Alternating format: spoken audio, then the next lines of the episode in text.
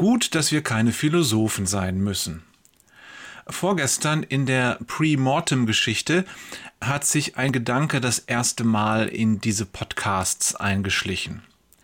Wir können Dinge weiterentwickeln und spezifizieren, aber der Same kommt immer von Gott. Etwas wirklich Neues schaffen können wir nicht. Jedes Ding hat zwei Seiten, das gilt auch für Gedanken. Ich habe den Eindruck, wir haben es hier mit der Rückseite des folgenden Bibelverses zu tun. Dabei ist doch das, was man von Gott erkennen kann, für sie, das heißt für die Menschen, deutlich sichtbar. Er selbst hat es ihnen vor Augen geführt.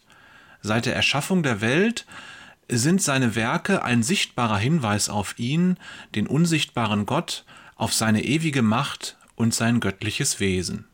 Römer 8, Kapitel 1, 19 bis 20. Wer Gott kennt, der findet ihn überall in der Schöpfung, der kann seine Spuren und sein Wesen überall erkennen. Wer Gott nicht kennt, der erkennt auch seine Spuren und sein Wesen nicht. Von den Ureinwohnern Südamerikas habe ich einmal gelesen, dass sie die Schiffe der ersten Europäer nicht sehen konnten. Sie standen am Strand, sahen aufs Meer und waren nicht in der Lage, das Segelschiff in 500 Meter Entfernung zu erkennen. Der Grund dafür ist so einfach wie verblüffend.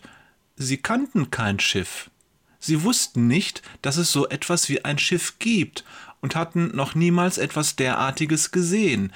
Sie sahen die Schiffe nicht, weil diese für sie nicht existierten. Komisch, nicht wahr? Wenn ich mit diesem Eindruck an unser zeitgenössisches Leben denke, dann fällt mir als erstes die Volksweisheit Liebe macht blind ein. Schon so mancher hat sich verblüfft gefragt, was will die denn mit dem? Sieht sie denn nicht, dass sie sie von vorn bis hinten betrügt? Das pfeifen doch die Spatzen von den Dächern. Antwort? Nein, sie sieht es nicht. Sie kann es nicht sehen, denn ihr Hirn hat diese Möglichkeit ausgeblendet. Sein Betrug ist für sie nicht existent. Ich selbst habe sowas schon mal bei der Arbeit erlebt. Ein Problem hatte eine ganz banale Lösung, aber ich habe drei Tage im Internet gesucht, weil ich gar nicht auf die Idee gekommen bin, dass eine solch einfache Lösung existieren könnte. Das beste Mittel in einem solchen Fall, wenn du nicht weiterkommst? Beten. Ich habe bei Gebeten in genau diesen Situationen nicht nur einmal eine umgehende Gebetserhörung erlebt. Worauf ich heute hinaus will, Gott ist der Ursprung von allem. Alles kommt von ihm, alles hat er geschaffen. Das gilt nicht nur für das Materielle, das gilt auch für das Geistliche. Menschen, die Gott kennen, erkennen ihn auch im Geistlichen. Menschen, die Gott nicht kennen, entdecken etwas und philosophieren dann herum. Ich schreibe diesen Text, weil mir der Herr heute Morgen einen Text über den Weg geschickt hat, der dies meiner Meinung nach wunderbar belegt. Der Text stammt von Alan Watts, einem britischen Religionsphilosophen, der entscheidend zur Popularisierung von östlicher Philosophie und Spiritualität in der westlichen Welt beitrug. Hier ein Auszug.